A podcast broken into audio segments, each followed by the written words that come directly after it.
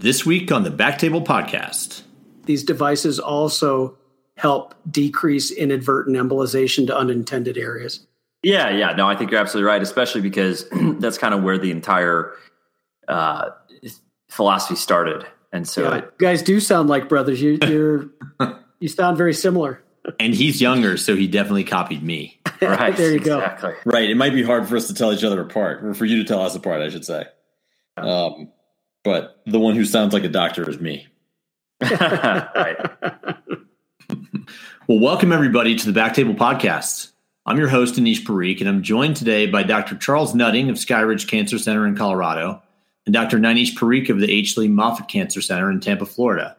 They've joined us to speak about barriers to therapy uptake and treatment of hepatocellular carcinoma and the benefits and drawbacks of pressure directed therapy. Tumor microenvironments are complex. and Interventional radiologists, the MacGyvers that you are, need to be aware of how to navigate them successfully, which is why we've brought a couple of experts on in today's episode to help shed some light. Dr. Charlie Nutting and Dr. Nainesh Parikh. Nine, Charlie, thanks for being here. Thanks for having me. Thank you for having me.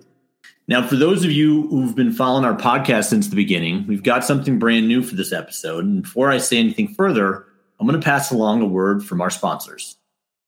This podcast is brought to you by Surefire Medical. Surefire has the only expandable tip catheter to help physicians maintain blood flow while reducing reflux during chemo and radioembolization procedures.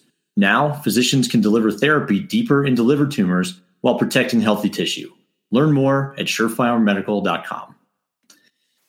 Now, lest anyone think that Dr. Parikh's last name is purely a coincidence, I should point out that he is also my brother. So, hi, mom, look at us. Guys, go ahead and give a little background on yourselves and your practices for our audience. Uh, Dr. Nutting, go ahead. Hi, uh, I'm an interventional radiologist practicing in Denver, Colorado. I'm in a private practice group, a large group of radiologists, about 100 radiologists with 12 interventionalists. Uh, my primary focus is interventional oncology, and I would say that I specialize in performing radioembolization uh, procedures as well as other forms of liver directed therapy. Great, thanks. And uh, nine, Dr. Parikh. Sure. So, as Anish said, I am the younger brother of the Parikh family. We actually do have a third brother. Uh, so, all three of us say hi, mom. I am uh, similar to Charlie. I'm an interventional radiologist at Moffitt Cancer Center located in Tampa, Florida. Um, I too uh, come from a big group of uh, interventional radiologists. We actually have six. Uh, and we also focus on liver directed therapy for uh, liver cancer. I think, me personally, I focus on liver cancer. Uh, I also focus on um, arterial embolization for prostate, both cancer and benign prostatic hyperplasia. But for the purpose of this talk, uh, definitely do um, a, the lion's share of work for liver directed therapy for liver cancer. So how do, how do you guys approach? Love to hear from from both of you. How do you approach your HCC treatments? Sure. So I can say I, I think uh, we probably do it different ways. Um, I think I can speak for my practice in saying that uh, we work very closely with all four pillars of uh, oncology. So surg-onc, med-onc, uh, interventional oncology, um, and radiation oncology. And every single HCC patient that walks through the doors of Moffitt gets presented uh, at a liver tumor board with all four of those folks present. Um, for us, oftentimes, if it's unresectable disease, we get um, first dibs, so to speak, at treating HCC with liver directed therapy. And because of the practice patterns that have been developed far before I got there, probably over the last 14 years, our preference, if it's not a trial candidate, uh, our preference would probably be for radioembolization first. Um, at our institution, we use TheraSpheres almost exclusively, uh, uh, with very, very select cases to use SIR-Spheres.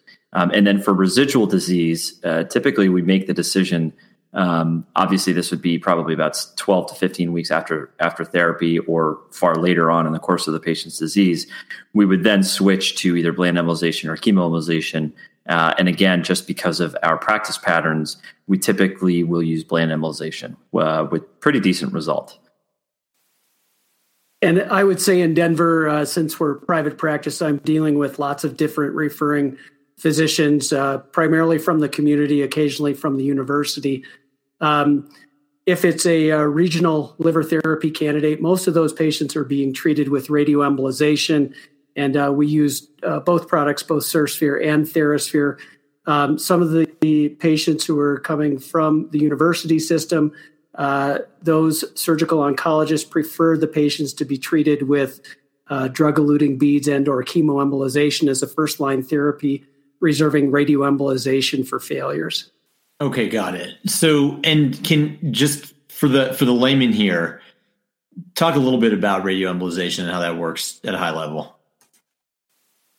Nine, do you want to address uh, that? Sure, sure, sure. So, uh, just to set the stage, niche, you know, uh, anytime that we're talking about unresectable liver disease, um, because especially HCC, the theory is that uh, the blood flow is the blood flow distribution um, for these tumors is predominantly arterial rather than portal venous. Um, so, in these patients, we think about how to take advantage of that fact and deliver therapy through the artery. Uh, you've the way we always explain it to patients is you've got three choices. You've got um, radioactive material that's loaded on small spheres that gets delivered to uh, places of increased blood flow. You've got chemotherapy that's loaded on small pieces of glass or spheres as well that also goes predominantly to where the blood flow takes it. And then you've got uh, just spheres in and of themselves without anything loaded that goes to where the blood flow takes it. And each of those three, while they are all predicated upon the blood flow, uh, they all uh, have different outcomes. So for radioembolization, our goal is simply to deliver the radioactive dose uh, to the to the tumor. And when we think about delivering um, radioact radioembolization or Y90 as sometimes people will call it, standing for yttrium 90. What it requires is a mapping angiogram, at least for us, uh, and that's one procedure where you go and literally map out the vasculature uh, to the tumors that you're trying to treat. Um, the most traditional sense is that if it's bilobar disease, uh, there are two uh, arteries that supply the right lobe of the liver and the left lobe of the liver. And so what you'll do is just treat the right lobe with a certain treatment, and then you'll let the patient heal. And six weeks later, you'll treat the left lobe. Uh, and then that's kind of how the practice started. Um, and again, you have to understand that you're not trying to the I should say the endpoint that we're trying to achieve is simply delivery of the entire calculated dose. Um, I'll just say a note on dose calculation. There's various ways to calculate the appropriate radioactive dose uh, for HCC, um, but for the most part, the goal is simply to deliver the entire dose into each of those arteries supplying the lobe of the tumor. Uh, Charlie, is there anything you'd like to add? No, I, I agree with that, Nine. Very comprehensive. And and I guess then what what what barriers do you run into with this approach? I mean, is it all roses or you know what what barriers and what concerns do you have when you go in that you try to address it's dr nutting go ahead so um, we use both uh, both y90 products to treat uh, hepatocellular carcinoma and there is definitely a higher embolic load when we talk about the uh, the SIR-Sphere product so one of the questions or one of the concerns that comes up is as we're infusing the radioactive microspheres into the tumor distribution what happens if we hit stasis prior to delivery of the entire dose?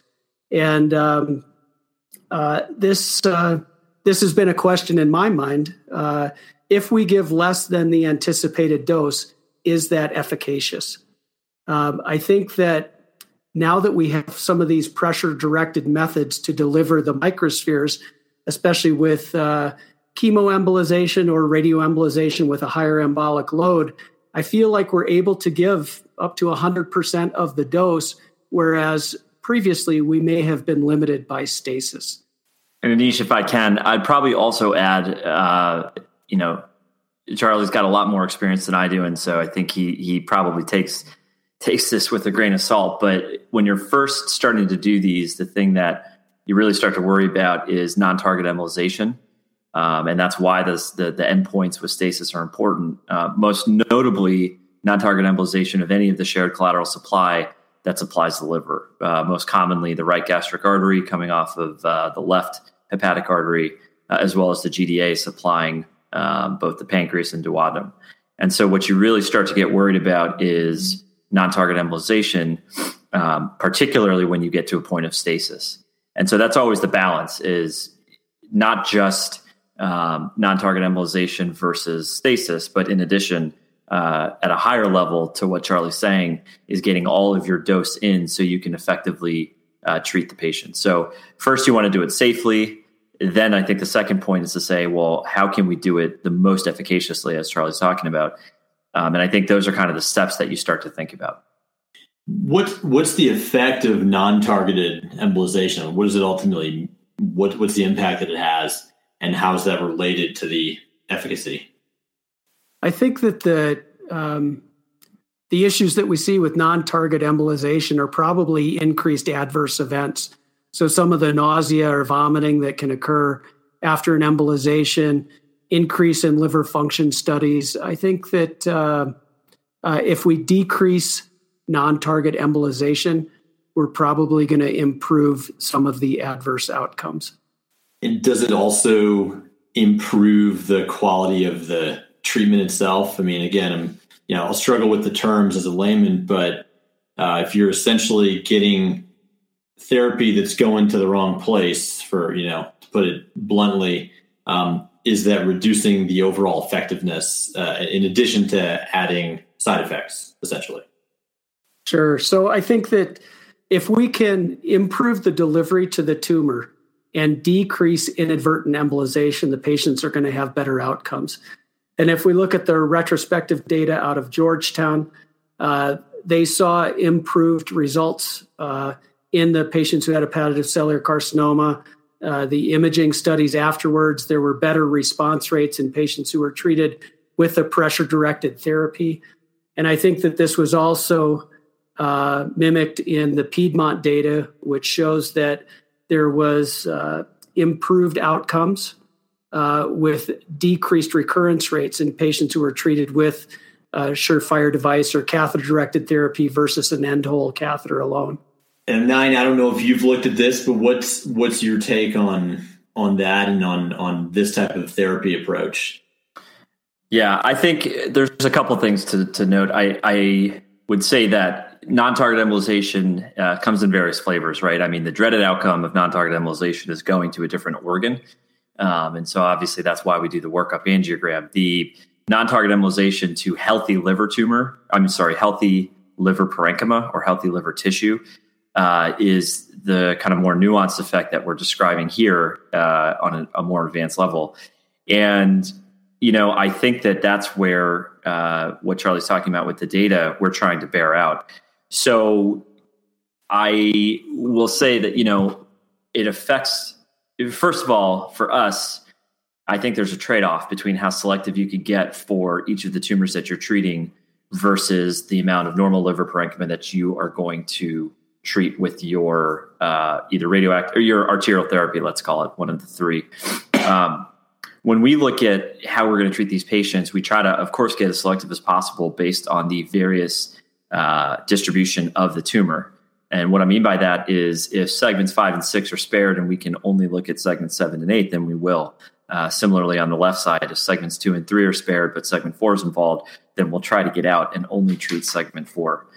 Um, we at Moffitt actually only use end hole catheters. Uh, and it's not to say that we're necessarily biased, so to speak, but what I would say is that um, we're not necessarily convinced, particularly because our patient population tends to start with the radioembolization. Uh, Charlie, I, you seem to know the data probably a little bit better than me, but if I recall, the Georgetown data and the Piedmont data were solely for eight, uh, sorry, chemoembolization. It'd be interesting to know, you know, how that changes for radioembolization. Um, right. And I do, and I do think that, you know, I haven't dig, I haven't dug into the details of each of their patients but it's almost as if you'd want to know if you park the catheter in the main right or you know in the in segment two of the left call it and then you compare that way how do the outcomes look because i do think that there are several different variables for how you can compare these pieces of data uh, but i think one of the big things for us is that because our patient population in our institution tends to start with radioembolization we don't we don't end up uh, using the surefire device quite as much uh, based on the data that's out there. I, w- I would agree with that, Nine. I think that uh, there is some data that came out of the University of Tennessee with uh, Dr. Pasciak et al. And uh, they showed that when they were using uh, Surefire uh, catheter with the infusion of MAA and radioembolization, that there was actually improved dosing to the tumor uh, with de- decreased inadvertent embolization or non target embolization. So um, you're right. I think that there is more work that needs to be done in this area, but some of the initial uh, data is uh, is fairly compelling. Let me ask uh, another layman's question here. I mean, let's just say, you know, how, you know, nine. Would you, you guys, your approach? If if I'm a, say, I'm somewhere in the you know rural part of the country, and I've got a patient who presents with these symptoms, and I've got an option to either, you know, use pressure directed or not. I mean, how how do I make that choice? You know, is it as cut and dry as? Uh, I guess there's two questions in that. One, what if I I happen to have only pressure directed you know, Surefire or other on hand, um, can I go ahead and do that? Right. Let's just say I, I, have that on hand. Can I do that? Are there things I need to be concerned about? You know, if I don't have it on hand, under what circumstances might I want to request it or something like that? And again, it's a little bit of the the layman's question, but but help me think about that. Sure. I mean, I think that that's of course a loaded question, and I can try to step through all the responses. Um, you know, Charlie and I have been talking about how pressure directed therapy started. And I think here would be an appropriate nod to talking about the fact that it actually uh, started as an anti reflux device, uh, the Surefire system in particular. There have been, since the advent of other catheters that uh, are speaking more towards pressure directed therapy, but just to kind of, for, for that person who might not um, know the nuanced differences between what we're talking about uh, for all these catheters, Surefire in particular started as an anti-reflux device. So the whole point was to protect against non-target embolization of specifically other uh, organs. Now, what what research has found, and I think is promising, is that when you use these anti-reflux devices, you actually improve perfusion through the tumor because there are perfusional changes that occur when normal systole and diastole are altered by an anti-reflux device such as the Surefire. Uh, balloon devices, balloon occlusion devices also do the same or a similar thing. So, what I would probably say uh, to someone um, that doesn't do this that much is that I would think about it both as an anti-reflux and as a um, pressure-directed therapy device. And I probably wouldn't get too caught up in the details, except to say, if you feel like you have a patient that uh, not you know you can't see the mass very well um, on angiography or you feel like you're really trying like it's it's a small vessel or something like that and you're going to have trouble getting in all of your dose you might try pressure directed therapy to see if you can actually get all of your dose in all of your intended dose in and i think that might be an option for where you might try to use this device. Charlie what do you think? Yeah i agree nine. I think that um, probably low capacitance vessels when you inject and you really don't see the tumor very well that may be a good indication to use an anti-reflux catheter to drive more of the therapy deeper into the tumor itself uh, perhaps uh, aberrant hepatic anatomy where you have a gastrohepatic trunk and you want to make sure that you're not going to reflux into any of the gastric branches uh, you could place that out at segments two and three and drive the dose deeper uh, without that concern for reflux into the stomach, um, a- along with uh, the situations that you spoke of. Manish, I don't know. I think that answers your question, but you can tell me if I missed anything. Yeah, no, I think it does. I think it does. So now, um, you know, next time I have a patient present, I'll know what to do, I guess. But yeah, um, you know, related to that, talk to me about price and not even so much you know the, some folks might ask, ask the question is it worth it or not? But i'm interested a little bit in how do you even make a decision like this? I mean uh, let's pretend for a moment that we're in a place where the, i think what you guys said earlier you know correct me if i'm wrong i think what you said earlier is the data are going in the right direction but still not necessarily um, definitive um, if you get to a place where the data are definitive is how does cost factor into something like this? Like if I'm a patient, I'm doing everything I can to say I don't care what the price is. You know, if I got a better chance at living here, you know, uh, you know, hook it up. Um, is I mean, is it that simple or is it more complicated? I think uh, I that, can start. Uh, or go ahead, Charlie. Yeah, well, I, am no, interested I, to hear.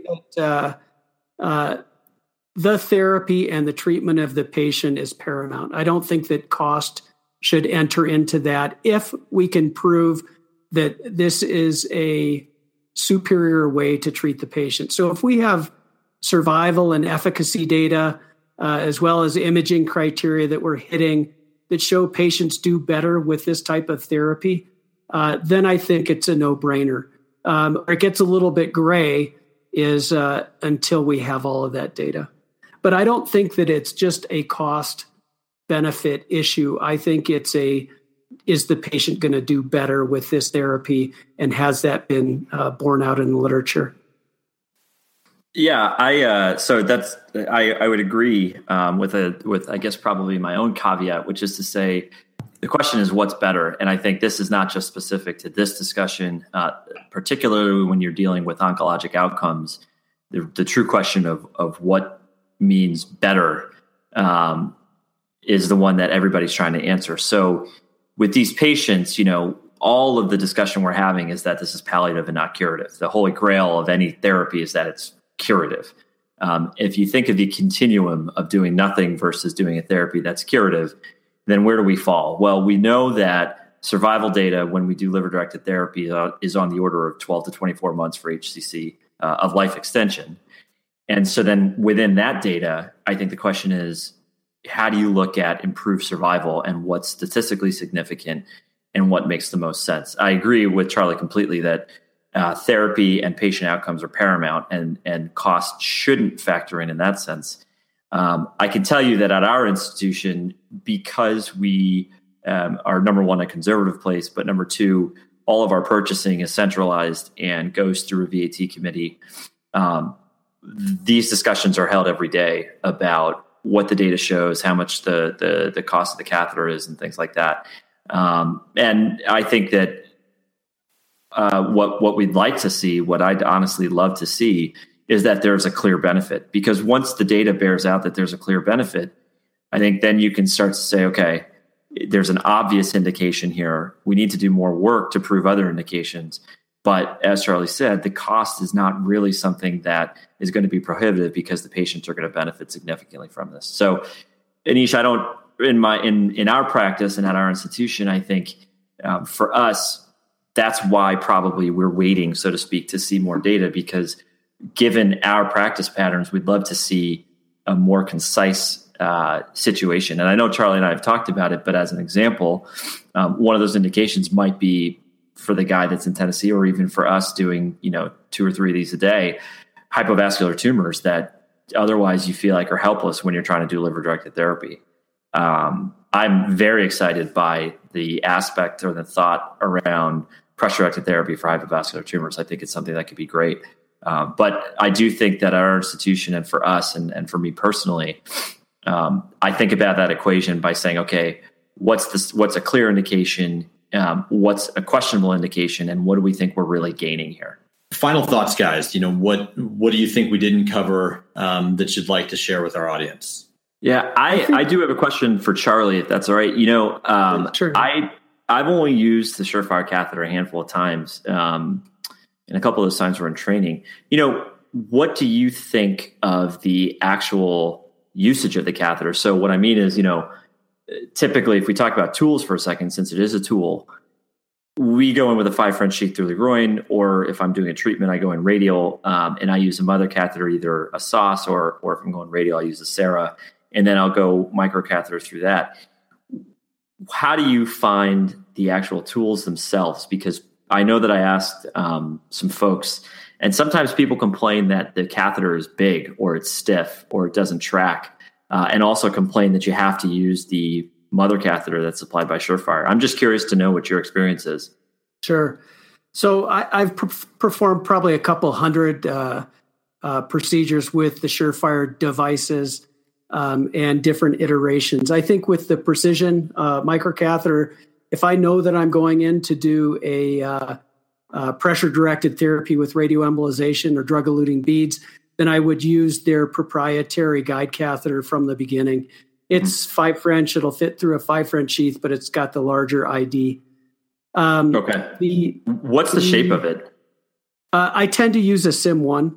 okay, so they have a whole array of proprietary mother catheters. Got it. Okay. Yeah. Uh, so they have a C2, a sauce like, and a Sim one. And I tend to do most of my liver directed therapy with the Simmons one shape reverse curve catheter.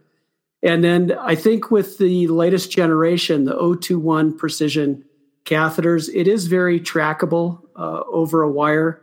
Um, and it doesn't change my workflow. If I know that I'm going to be that, using that from the beginning, then I'll use their guide catheter.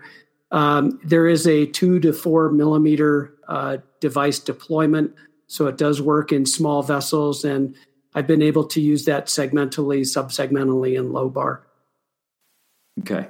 And I guess my other question, because this is something that I started to think about uh, over the course of last week as we prepared for this discussion, you know, you have to purchase the guide catheters separately. Is that right? They don't come packaged with the microcatheters? I believe that's true. Okay. So for anybody that, that wants to try to use this, certainly I'm sure the Surefire reps will let you know, but just keep in mind that you're going to want to um, have both the guide catheter and the microcatheter uh, available to you the other thing I'll say, uh, what do you find? You know, if you're parked in um, a lobar distribution, let's just say, you know, in the main right pro, uh, proximal to the takeoff of the cystic, do you find that the that the the catheter still is occlusive enough, so to speak, to change perfusion? Think, particularly in a guy, let's just make it even easier. A guy who's got a hypertrophied um, hepatic artery because he's got portal vein thrombosis, and you want to do a lobar right with a pretty large diameter right hepatic artery? Uh, knowing that from the beginning, probably from doing a mapping uh, study, CAT scan, um, I, I, would choose the larger device. So they are diameter dependent devices with uh, smaller and larger, and then there's actually a larger uh, second generation device that you could use in the the right hepatic artery. But I would say uh, sizing. Um, we've been able to treat some of the larger vessels uh, with the four to six millimeter device. Uh, Got it. And then obviously smaller ones with the smaller device. And then if you, oh, go ahead. I'm sorry. I just would say that I, I haven't had a vessel that was too large to be able to use the device within if it was appropriately sized. Got it. Yeah. Yeah. That's kind of my question. You know, sometimes you're and, and, I think that could be another area where this might be beneficial because I've certainly been in the case where a guy's got a large diameter vessel and you've really got no control. You know, if you're I use a two eight cantata a lot of times, but um, you've got no control over where that tip is going to be situated within the vessel. And so, if you believe in differences in laminar flow through one of these hypertrophy vessel, you've got even less control over whether or not it's going to go to the tumor. So I think that's that's actually probably uh, another exciting area that uh, where this could be applied. One last question for the device, Charlie. Do you, do you find that the normal O and A coils go well if you need to use them? Let's just say you're doing a chemo embo and you see collateral flow and you're trying to shut something down. Do you have any problem with with putting O and A coils through them? Uh, that's that's a great question, nine, and I don't know that they're really designed to be delivering coils through. I have done that. Um, and uh, there's a 025 ID and a 021 ID. Um, I have been able to do that, but I would say if you're going to be doing coiling, I'd probably do that through a separate microcatheter uh, and then use the Surefire device after you've uh, you've embolized. Uh, one thing I would say is that they do have a 150 centimeter length uh, that we've used radially. Well, Nish, that's about it for my questions. Okay, and uh, anything on your side, Charlie? No, I just I think it's important for interventional radiologists to realize that the tumor microenvironment is is very complex, and there's there's there's the interstitial matrix of the tumor. There are interstitial pressures within the tumor that are probably above systolic pressure. So I think that some of the these devices can help us deliver therapy deeper into the tumor and probably get more homogeneous coverage it's not just a ball of cancer cells. There's a lot of complex physiology that's actually going on. So I think anything that we can do to take advantage of delivering more more product or more therapy in the area of the tumor is potentially helpful. I mean, I, I, I totally agree with Charlie. I think that there's, I think we're probably on the tip of the iceberg. I think with uh, any of the liver directed therapy, I, I, think that there's a lot more work to be done. And I think what hopefully we'll find is that as we find out more about pressure directed therapy, we'll get to know the details about the types of devices, the types of catheters, the types of ways to deliver pressure directed therapy, and how we can improve that. I mean, I'm excited about uh, the innovations that are coming down the pike. Well, thanks again to Surefire Medical, the sponsors of our podcast. Learn more at surefiremedical.com. And thanks as well to Dr. Nainesh Parikh and Dr. Charlie Nutting. Appreciate you guys being on here and sharing your thoughts with us. Thank you very much. Thanks for having us.